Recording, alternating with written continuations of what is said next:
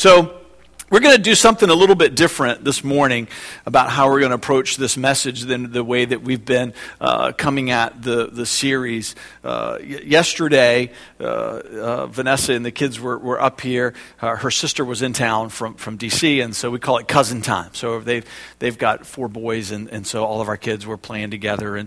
I was just at the house. It was quiet with the house to myself, and so I was just praying for the weekend, you know. And I really felt like God spoke to my heart about changing up what we were going to do in our service today. And so I appreciate our team, because that means lots of changes for them, right? The tech team and the video clip gets moved around. It displaces the worship set, and it's an amazing team. They just roll with it.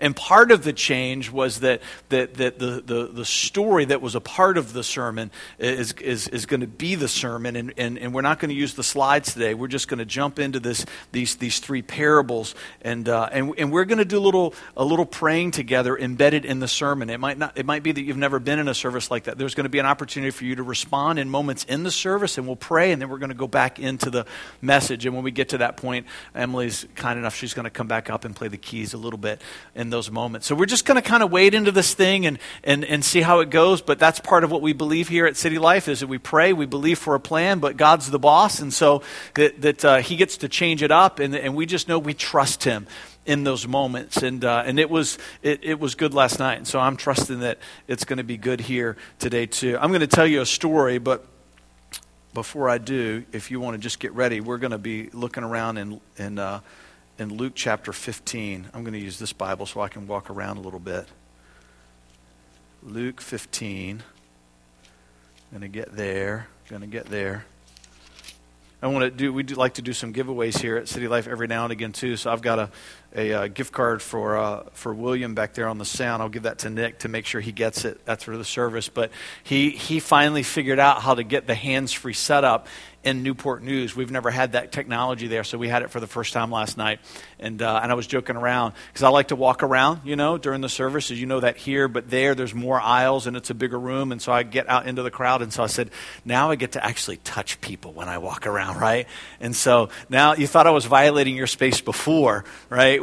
So now I get to come and stand and do this, and you could see people just go, oh, not sure I like that. So we appreciate William helping to make that technology happen. So I remember years ago when Claire wanted to try riding her bicycle for the first time without training wheels, right? Anybody been a parent and had those moments? And somebody was joking with us after the service. They said that our daughter was a preteen before she finally got rid of the training wheels, that she looked a little funny being as big as she was, still riding down the street with her training wheels on her bike. And I remember, this was a couple of years ago, and so Claire was like, I want to try, you know, I want to get ready. And you're a little bit nervous as a parent, right? Because you know they're going to fall, they're going to skin their knees, they're going to hurt themselves, but that's part of growing up, is You can't keep them in a bubble. You've got to teach them this idea of taking some risks and how to recover from failure. That's an important part of parenting. And so we got out. It's not the house that we're in now. It was the house that we were renting before.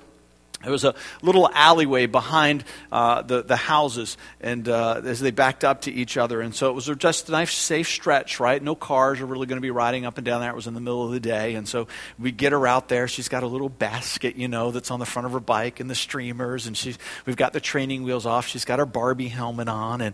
And so she's on there, and I'm standing behind her bike, and I'm telling her what I'm going to do, right? I say, all right, I'm going to count to three, and then I'm going to run with you as far as I can, and then I'm going to give you a push. And then the only thing you need to remember, Claire, is don't stop pedaling, right? Just keep pedaling. Don't stop. And so our neighbor behind us, she came out because she realized what was going to happen, right? And she's saying, oh, Claire, you can do it. You know, she was all excited for Claire. And so, you know, so there I am. I say, I'm going to count to three, right? And so do you guys count like before a picture? You do 1, 2, 3. So do you say three, or are you the person that does it on three but don't ever say it, right? Because those are two groups of people in the world too.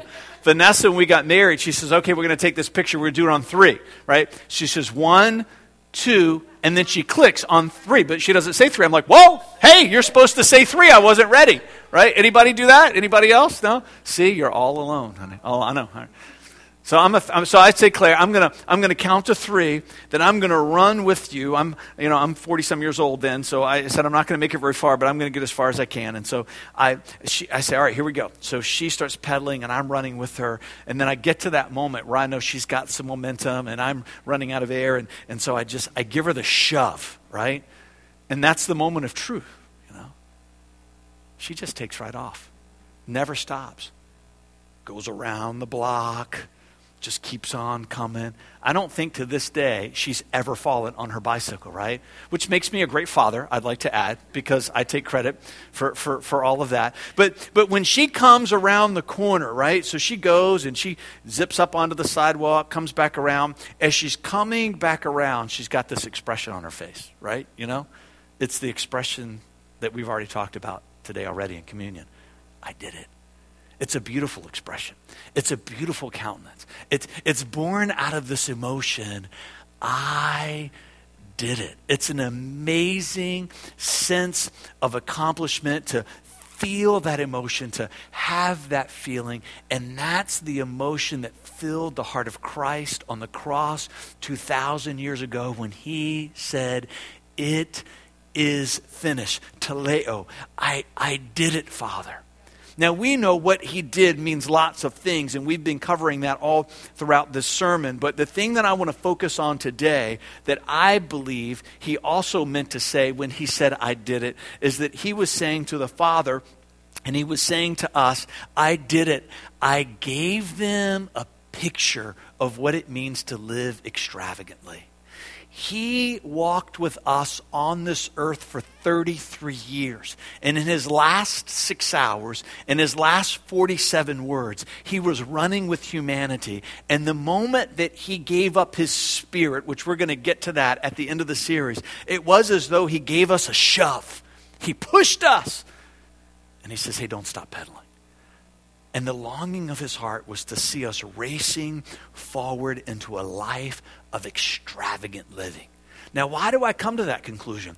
Because Paul, the Apostle Paul, he sits down to write this letter centuries ago to a church in Rome.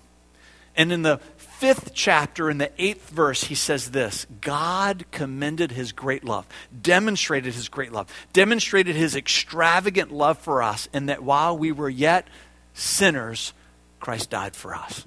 The picture of Jesus on the cross is a picture of many things, but one of the things that's a picture of is this idea of extravagance. One of my favorite movies is Saving Private Ryan. Anybody like that movie in here? Come on. And so there's this scene, right, where he's kneeling at the grave and the person that was saved, and he looks up at his family. He's crying. He's weeping. He's an older man. He's in this last season of life. He looks up at his family and he says, tell me that I lived a good life, right? Remember that scene in the movie? He knows that people died for him, and he wants to know that their sacrifice wasn't in vain. He wants to know that, hey, I know it wasn't perfect, but I lived up to the sacrifice that was given for me. It's one thing to die for a person when you know that they're not going to squander the sacrifice. It's one thing to die for someone when you know that, hey, they might not get it right all the time, but man, they're not going to take for granted what I did for them. But that's not the story of Jesus according to God as he inspired Paul, in that while we were yet sinners, Christ died for us. He died just so that we would even have the opportunity to be reconciled to God. No guarantees. He said, I'm just going to lay down my life just to give them a chance. It's a beautiful picture of absolute extravagance. And so the parables that we're going to look at together this morning in Luke chapter 15, your Bible, just like my Bible, might call them the lost parables. Anybody have theirs? Right? Now the text is divinely inspired, but the headings are not. Okay? So you can change those around a little bit if you want to. That's okay. You're not violating Scripture here. And so I think they are about loss, but I don't think they're just about loss. I think they're also about extravagance. I think you could also rename every one of these parables the parables of extravagant living. And I want to work through them, and I want to tell you why I believe that. So in 15, verse 1, it says, tax collectors and other notorious sinners. I'm going to jump over here and read a verse because I love this verse here in 1 Samuel 22, this idea of notorious sinners. Listen to what David started with when he was building his kingdom. It says, so David left Gath and escaped to the caves of Adullam. And soon his brothers and all of his other relatives joined him there. Then others began coming, men who were in trouble or in debt, who were just discontented. It's not really the group of people you're hoping to plant with. You with me, right? It's not the all-star team. What's interesting, though, is you never hear these descriptions about these people ever again.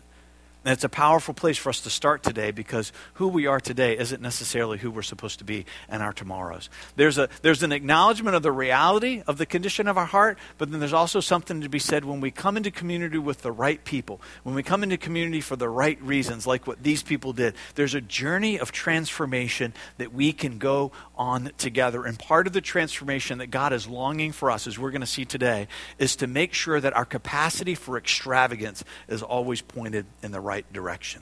So this made the Pharisees and the teachers of religious law complain that he was associating with such sinful people, even eating with them. So Jesus told them this story. If a man has 100 sheep and one of them gets lost, what will he do? Won't he leave the 99 others in the wilderness and go search for the one that is lost until he finds it?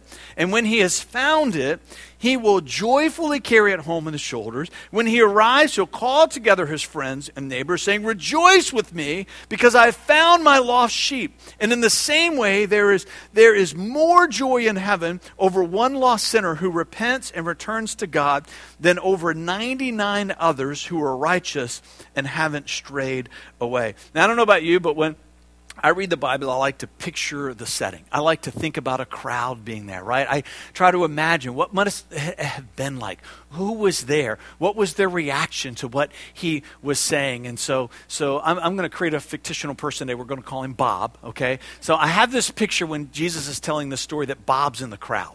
And Bob's listening. And I think Bob doesn't like the way that Jesus tells the story. This is just my own inserting some commentary here. So I think I get this picture that Bob, kind of nods to Jesus and kind of pulls him over to the side a little bit and says, I don't know if you were noticing or not, but when you were telling that story, people really didn't seem to follow what you were saying. So if I could just make some suggestions, I think if you turn the story around a little bit, people will get it better. I think if you had said, hey, there's the shepherd, he comes and he checks on the flock and there's 100 sheep in there, he goes back to the campfire, then he comes back and 99 of them are gone, right? And only one is left. Then he goes out and the whole night he's searching for the 99 and he finds all of them, every one. None are lost. He comes back. Now that's something to celebrate because a lot of us have been shepherds before and it's really not a big deal to just lose one sheep. That happens all the time. People don't throw parties for that, Jesus. I mean, I've never walked on water or anything like that, but I'm just trying to help you out here, right? And so then you know what Jesus says to Bob, hey, Bob, I understand. I get that in your humanity, that's how you're used to living. I understand that in your humanity, you get excited about the 99 and you don't get excited about the one. That's what I'm trying to help you see, is that heaven is extravagant, and so should you. That you've got to learn to take this emotion that you connect with about celebrating the story that you're told. You're supposed to have that same kind of emotion when 99 are safe and you just find one. I think Bob walks away and goes, okay, tell it like you want, right? Goes back into the crowd. Jesus tells another story. He says, all right, right? He's taking another shot at it. Jesus is persistent. He says, or suppose a woman has 10 silver coins. I think Bob says to his buddy, I talked to him a little bit. He's going to switch it up here, I think. And she loses one. And he says, oh, you're come on, you're kidding me. Loses one. Won't she light a lamp and sweep the entire house and search carefully until she finds it? And when she finds it, she will call in her friends and neighbors and say, rejoice with me, because I've found my lost coin. In the same way, there is joy in the presence of God's angels when even one sinner repents. Now, I think there's some truth to a lot of the study that a lot of scholars have done, that this was probably her dowry. When she got married, there's a dowry that she brings with her. And in ancient times, that was important to these women because women had no rights in ancient times. They were property.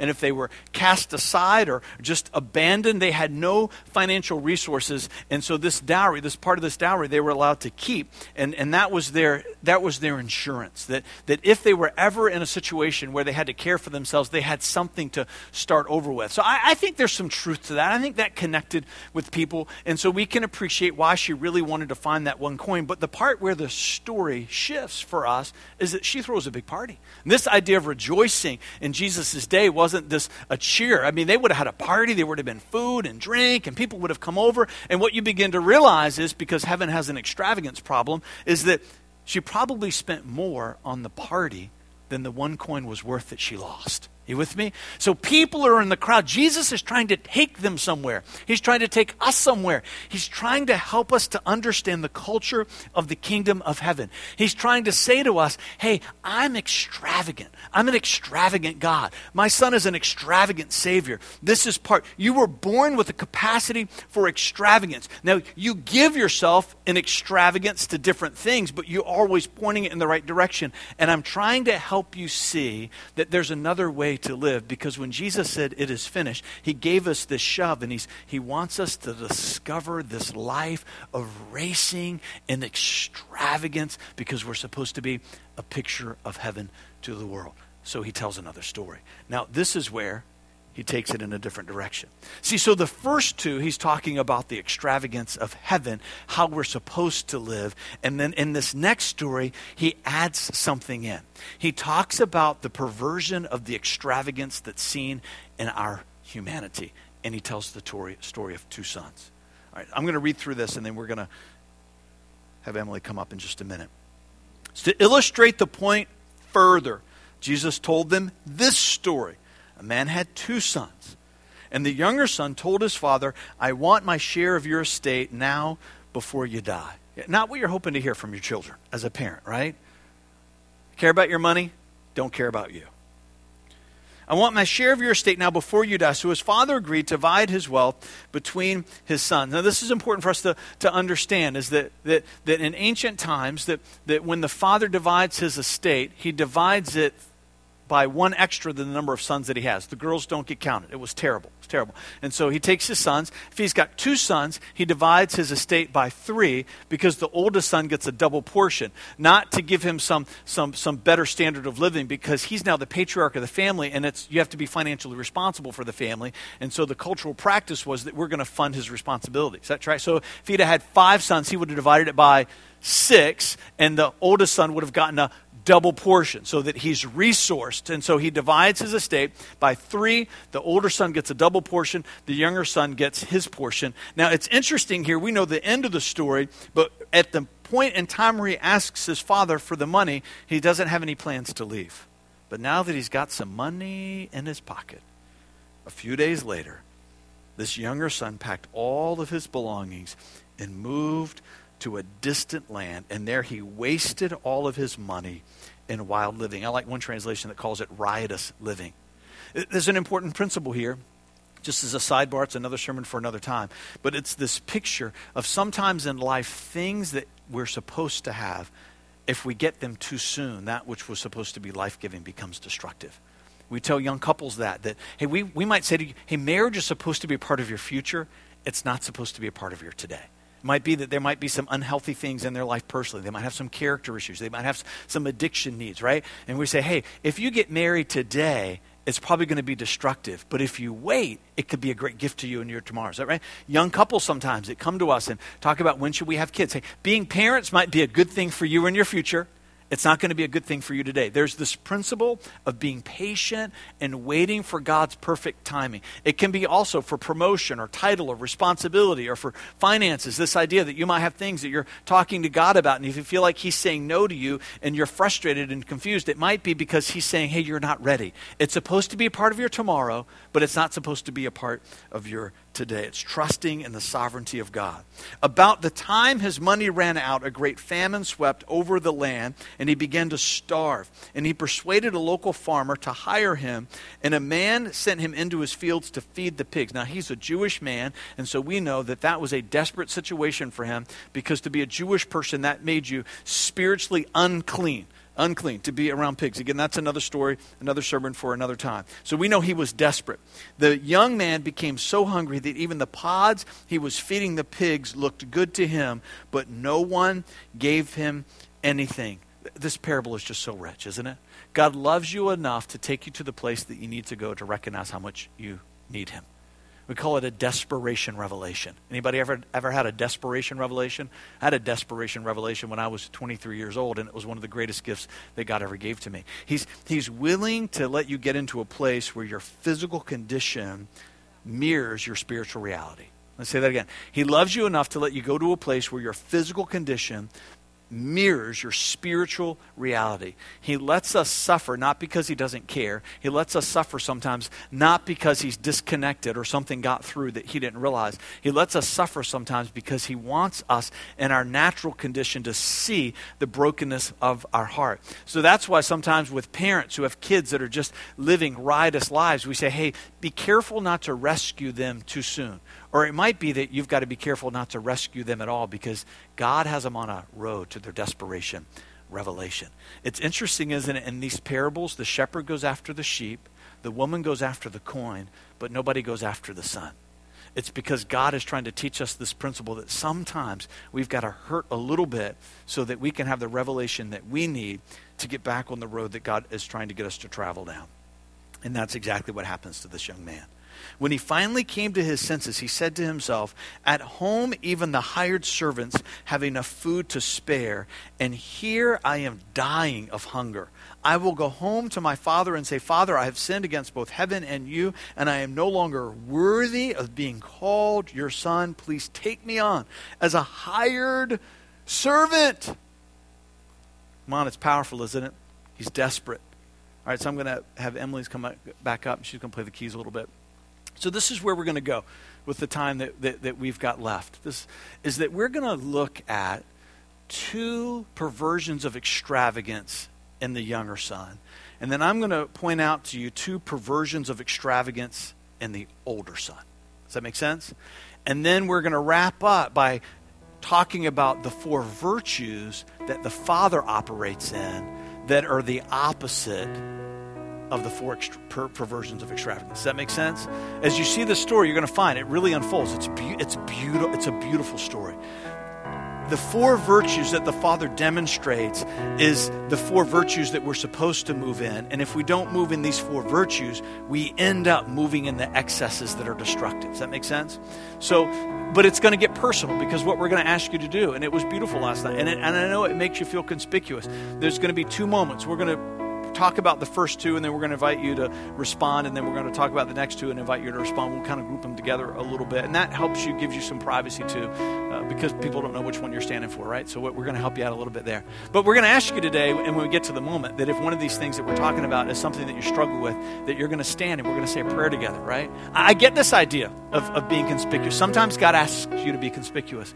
There's moments that you can step into that God changes you forever. I have moments like that in my journey. There's moments where we have to work out in discipleship, right? There's moments that we have to walk out where we've got to do stuff. We've got to work out our salvation, right? But there's also moments where God just supernaturally comes in. He does something in us that we cannot explain, and we leave different. There was a young man who's been coming to the church in Newport News. He's made a decision for Christ, never been in church his entire life. It's all new, completely foreign to him. And he's made a decision for Christ in the last few months. And he came up at the end of the service. Not to me, he was talking to one of the leaders, and he says, I don't know what happened, but something happened to me tonight. I need you to tell me who can I call to get involved. When you talk about giving, I don't even know how that works, but I want to write a check. Just who do I make that payable to, right? And he has this whole list of all these things that he's talking about. Christianity just opened up for him last night in a powerful way. And he just kept standing. I'm not even sure he struggled with all the things that we were talking about, but he just knew that he was encountering the living God, and he had this look on his face like, he's been in the room all these weeks. He made a decision for Christ, but all of a sudden something, Paul talked about the scales just being pulled away from your eyes. He had this expression on his face. His fiance wasn't there. He probably went home and she's like, what have they done to my husband, right? But she's a believer, and so she's fallen in love with this guy, and this is part of her story that she's telling. She knew she was in love with him, and so she knew, I can't, I, I can't go to the altar with this guy until, you know, he makes a decision for Christ. And so that was a huge moment for her. She told that story, that the moment in our service where he made a decision for Christ, she said, I cried more in that moment than when he proposed to me, you know, because she's like, come on, this is great. So I bet they were probably up half the night having this great conversation because he's changing before her eyes. I'm just telling you, I believe in that God. I believe in those kinds of moments. And for some of you, you're supposed to have a moment like that today. And it's up to you whether you're going to step into it. My job is just to create the opportunity, but it's on you to step into it. So this is the first extravagance that we see in the young son. We see an extravagance of pleasure. He has a pleasure problem, right? So he's got all this money, all the things that he could do to it. He feeds his appetite for pleasure. This idea, this word riotous living, it means lots of things. It means that there would have been sexual immorality. It would have been drunkenness. It's just this general word that kind of encapsulates all the stuff that you don't want your children to get involved in. And he's thrown himself into it headlong. He has a pleasure problem. Now, I can relate to this because I spent most of my life with a pleasure problem. I was just a hedonistic, pleasure-seeking person for the first 23 years of my life. There were moments, literally, I kid you not, in the summer of 1990 when I was really wrestling with God, and I knew he was asking me to take the step of a vow of devotion to him, and I didn't want to do it. There were times where I literally would sit down with a piece of paper, and I would list everything that I knew he was going to ask me to stop doing. Right? Because I knew there was just stuff in my life that's bad and it's wrong, but I was having fun doing it. I would make this list and I would start crossing out, okay, I could do without this, but there were some things on there that were all pleasure driven. I said, I don't want to lay this stuff down, right? I understand what it's mean for your pleasure to be in a place of influence in your life that it's not supposed to be. And the reason why we call it a perversion is because God gave you a capacity for pleasure. It's interesting, isn't it? We talk about that openly as a church. He wants you to enjoy the pleasures of this life, but he has boundaries that he says, hey, if you stay within these boundaries, because this is the lie of the enemy. The devil, this was his lie to me, is that your pleasures are going to be less if you embrace these boundaries. But the deception is, what I know now is, I was actually settling for less before. Every boundary that God wants to put in my life, it's to release me into something better.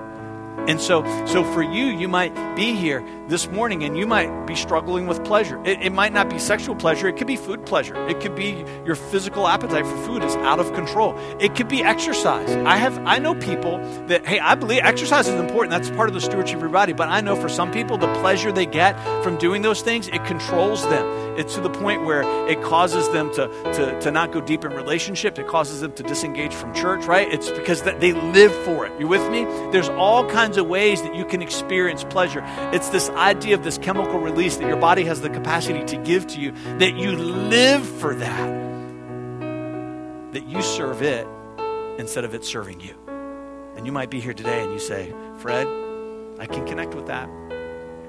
Now, I'm standing for this one when we pray. It's a battle that I'm winning, but it's a battle that I'm going to continue to fight because I know it's a vulnerability for me and I never want to go back to the person that I used to be, right? So I've got hard, tight boundaries in my life for all of those things and all of those areas, and men that I have deep relationship that ask me hard questions because I want to make sure I've got tall walls in my life. I don't want to ever go back to the person that I used to be. So I'm standing. I know I'm standing now, but I'm really standing for that, for this one when we pray. And so I hope some of you are going to stand too. The other one is possessions, right? He had a possession problem. He had an extravagant problem when it came to possessions. He wanted more, right? That money represented him, the fulfillment of buying stuff, right? I know none of you struggle with that. You're with me, right? And for some, it can be compulsive. For some, it's this idea I have to have more. And you might know people who struggle with that. You might struggle with that to varying degrees, but it's this idea that when you get it, you know that soon after the feeling of fulfillment, it goes away, and you know that I've just got to go find something else, right? We were joking around last night that all those people were the people in the service who weren't paying attention because there was an auction on eBay they were trying to close out, right? Right in the middle, they didn't want to miss their window, right? It's this idea that this money, I've got to spend it. It's the feeling that you get of stuff. It's called materialism. That's what it's called. You with me? And so there's times in our life where we struggle with it. You might have seasons of struggling with it. Again, you might struggle with it to degrees, and some people it controls them. And I believe that indebtedness is one of the greatest destroyers of destinies in our society. that people just get bogged down with debt, and the devil loves it because that in debt becomes their master, and they're not free to live the life and pursue the things. Think about missionaries. I believe missionaries that were supposed to be on the field and they never got there because they had this problem with materialism, and the debt controlled them, and they were never at a place financially where they could pursue the dreams they got had. It's serious stuff, right? This capacity for extravagance is God's gift. But if you point it in the wrong direction, that which was supposed to give you life and to give life to the world becomes destructive. So I'm going to start praying. And if you struggle with either one of those, hey, I know it's being conspicuous, but this is part of the journey that we're on. It's just up to you whether or not you'll step into the moment. So Father, as people begin to stand this morning, we just pray over their life. We pray, God, come on. We believe that there is a change that you can work in us. We believe, God, that in moments like this, there's a touch from your hand that is sovereign. There is a change that you work in us where we don't leave the same as we came in. All right, so I'm going to ask you to pray this prayer with me. Say, Father, forgive me for feeding this appetite. And today, I renounce any permission that I have given this temptation to influence my life. And I break its power over me. And I declare that from this day forward, I am a child of the living God. And the Holy Spirit is going to be the most dominant, the loudest voice in my life. In Jesus' name. Amen. Come on, you should clap with that as you're sitting down. Feels good, doesn't it? All right, let's do two more. She's going to keep playing. I sound better with music behind me, don't I? Come on.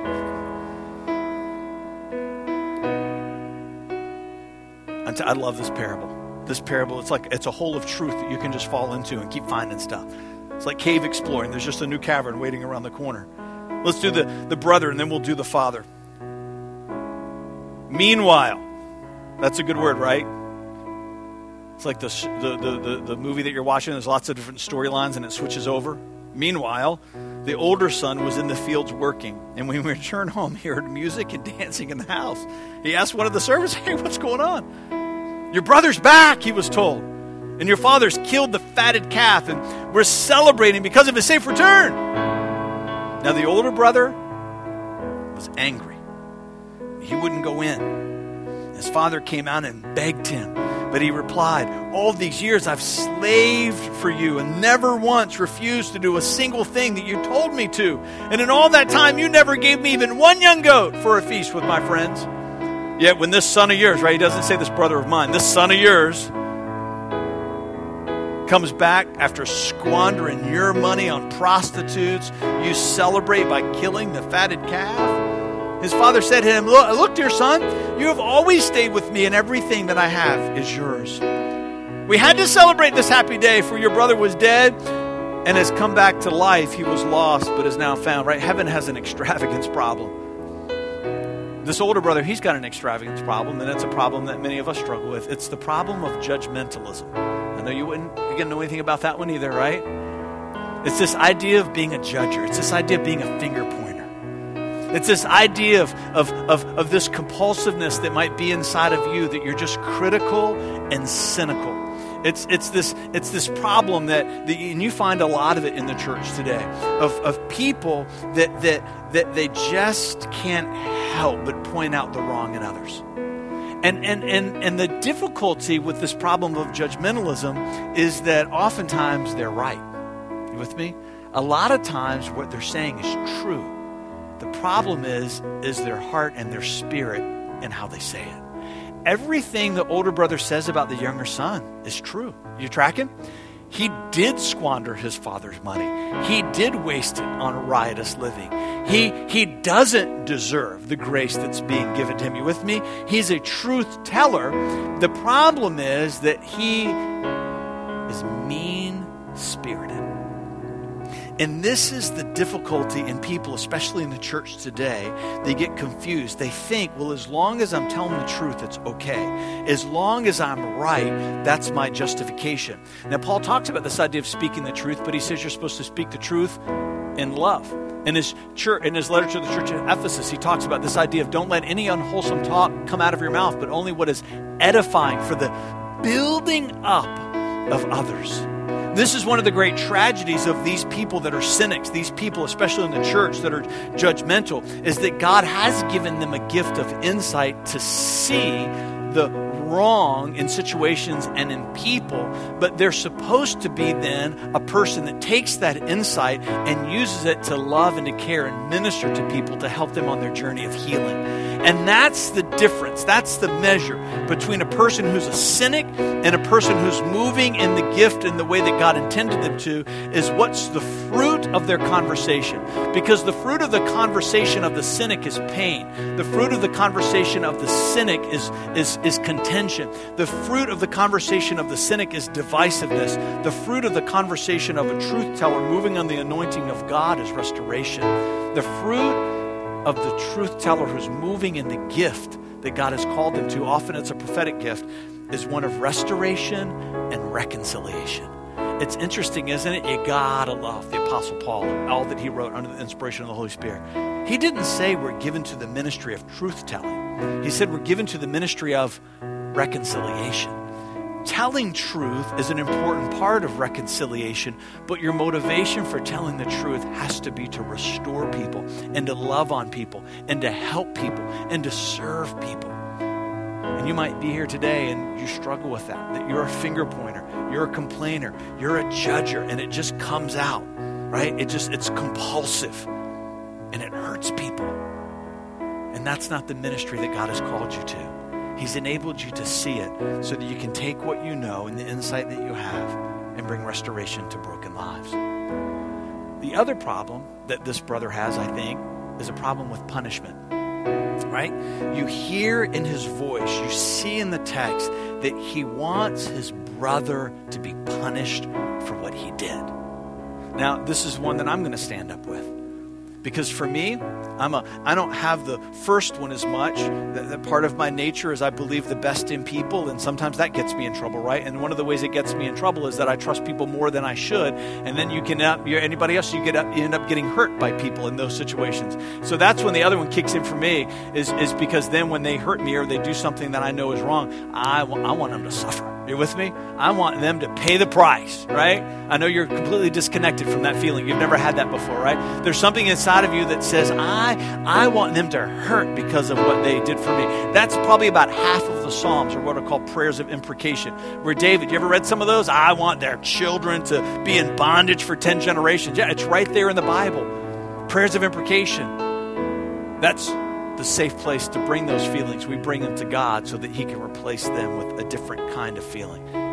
But if we're not careful, we take that attitude out into the world. We bring that attitude into our conversations.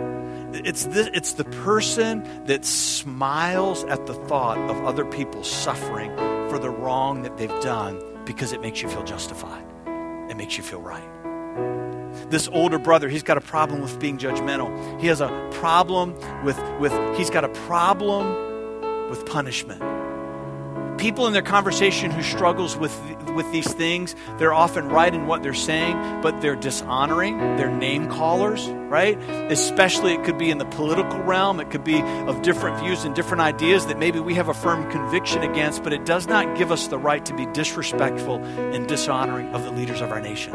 It's just wrong, and it's sin, and it's not right. And you see a lot of that flowing out of the church, and I think it breaks God's heart. It breaks his heart. There's a way to say the truth, and a way to, even in those who are in authority in us, that honors them and respects them. We're called to be a light to this world, to be the salt of the earth. And as a church, we've got to do better at getting that right. So we're going to I'm going to pray. If you're here, and you might struggle with these in different measures, or one or the other, but if you're here and there's any stirring of these things in you, I'm just telling you should stand, and we're going to pray that prayer again together. So Father, we just lift up everybody that's here today that's going to be standing. We pray, Father, for people that struggle with these things. Father, oftentimes it plays itself out in parenting. We're overly demanding of our children. We're too critical, God, of our kids in moments, and it's our brokenness just coming out in ugly ways against people. Father, Father, for those of us that have disrespected leaders, people that you've ordained, whether we agree with them or not, and we've been disrespectful and dishonoring, God, we say forgive us today. So pray this with me. Say, Father, forgive me for feeding this appetite. And this day, I renounce any permission that I have given these temptations to influence me. And I break its power over me, and I declare that I'm a child of God, and that from this day forward, I'm going to point my extravagance in the right direction. In Jesus' name, amen. Come on, you should clap for that. Come on. All right, so I'm in the home stretch, so I'm going to give you the four virtues. So the Father, as you read this text, I'm not going to go back into it. You can read it. If you've never read it, you can read it for yourself.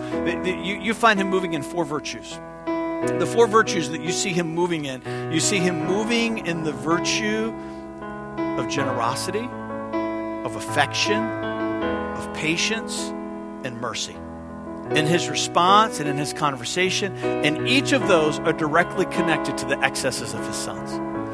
Let's start with the one of affection. People that have a pleasure problem are affection starved. I've sat with a lot of people in my office as a pastor, and every time I sit with someone who has a pleasure problem, there's an absence of healthy, affectionate relationships in their life. Or there's a key relationship that they were supposed to have in life, a father or a mother, and that affection wasn't there. It's the pathway to unhealthy sexual identity. It's a pathway to overeating. It's not the only pathways. It's not the only pathway, but it's always one of them. Every time I've ever talked with someone who has a pleasure problem, it's because they have an affection problem. You with me? And so this is part of the discipleship part.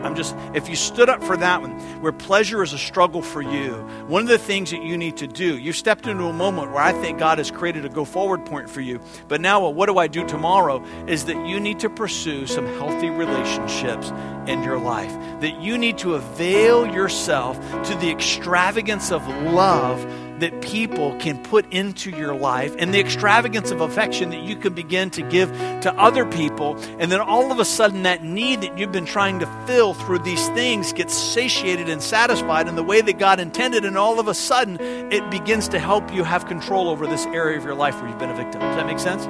That's why we do life groups. We don't do life groups because we just like to see names on a piece of paper, right?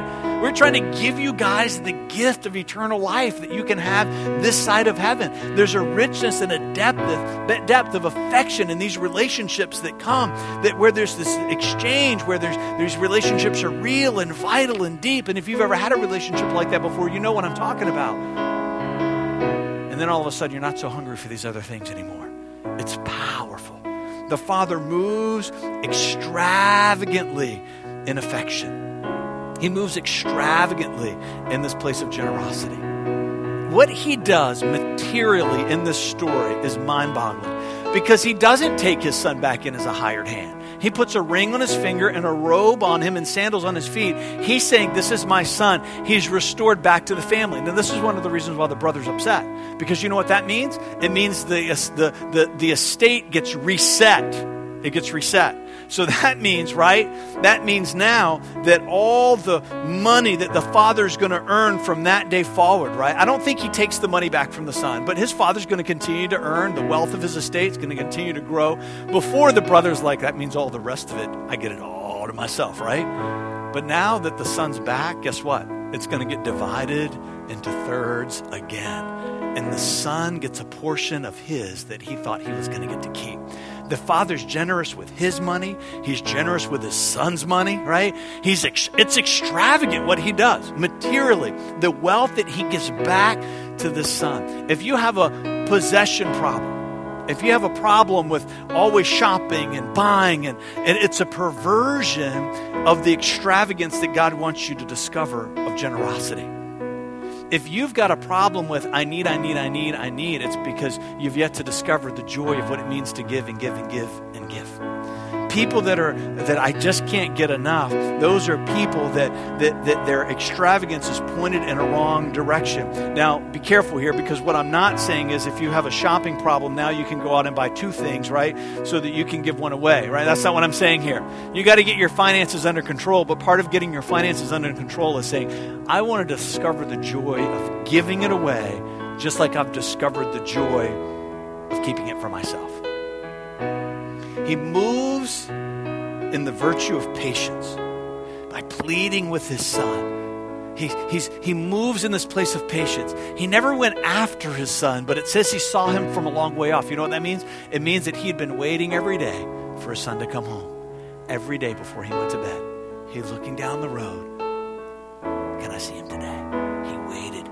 He was patient. He wasn't a judger. People that have a judging problem, they're really supposed to have a patience problem. People that have a problem with judgmentalism and being a cynic, God wants them to discover the joy of being patient with people.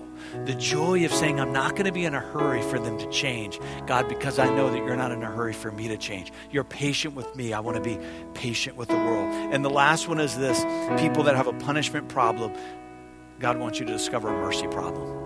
If you've got a problem with wanting to see people punished, he wants you to discover the joy of being merciful. You see, it's not a coincidence, all the details that are in this story. He gives us the four perversions of excess, and then he gives us the virtues that we're called to. He's saying to us, heaven has an extravagance problem, and in your humanity, you do too. You're just extravagant in the wrong ways. You're extravagant in the ways that hurt people, and you're extravagant in ways that hurt yourself. But if you would just give yourself to this other way of life, the richness that your life would discover. Stand with me. I'm going to read this verse as we close.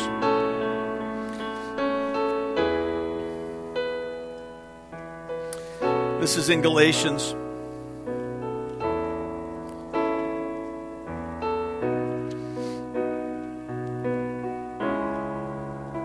Galatians chapter 5. Right, you knew we had to go here, right? The fruit of the Spirit. If we're talking about virtues. Galatians 5, verse 22, but the Holy Spirit produces this kind of fruit in your lives: love, joy, peace, patience, kindness, goodness, faithfulness, gentleness, and self-control. And I love how it finishes here, because heaven has an extravagance problem. There is no law against these things. What's he saying? He's saying, hey, you can do these as much as you want. If you want to gorge your life on something, gorge your life on these. There's a lot of things that he says you have to do in moderation. We get that. But he's saying, hey, I want you to know there's some other things in here. You just can't get enough of it. You can't give enough of it away. You can't have too much of these things. There's no law against these. There's no limit to how you can experience these. And the one that I like how it wraps up with is self-control. And I've always understood that to be measured. I've always understood that to be this idea of being cautious and being measured, this idea of self-discipline. And so I was doing some study this week and dug around, and I was very surprised to see that's not what this word means at all. This word has a very different definition. It means strength. That's what that word means in the Greek. It means to be strong. Now, self-control is the fruit of strength, but strength is the virtue that we're supposed to move in. Why? Why does that, the last in the list here? I don't think it's a coincidence, because I think Jesus is saying to us that true strength is a person who has the character, the strength of character, to keep their extravagance pointed in the right direction for the things for which against there is no law. So, Father, let it be that as we go in to our week, that people are going to find us different than we were before. That there's going to be a journey that we're going to walk on together, God, as a church family, that we're going to walk out of our excesses that are perversions of the life that you've called us to live. That you've given us a great push, Jesus, and we're just going to keep pedaling into a life of extravagance. For all things that are virtuous, for all things that are life-giving, for all things that bring healing and restoration to the world around us. Taleo, I did it. It is finished. In Jesus' name. And everybody said together, amen. We'll see you next week.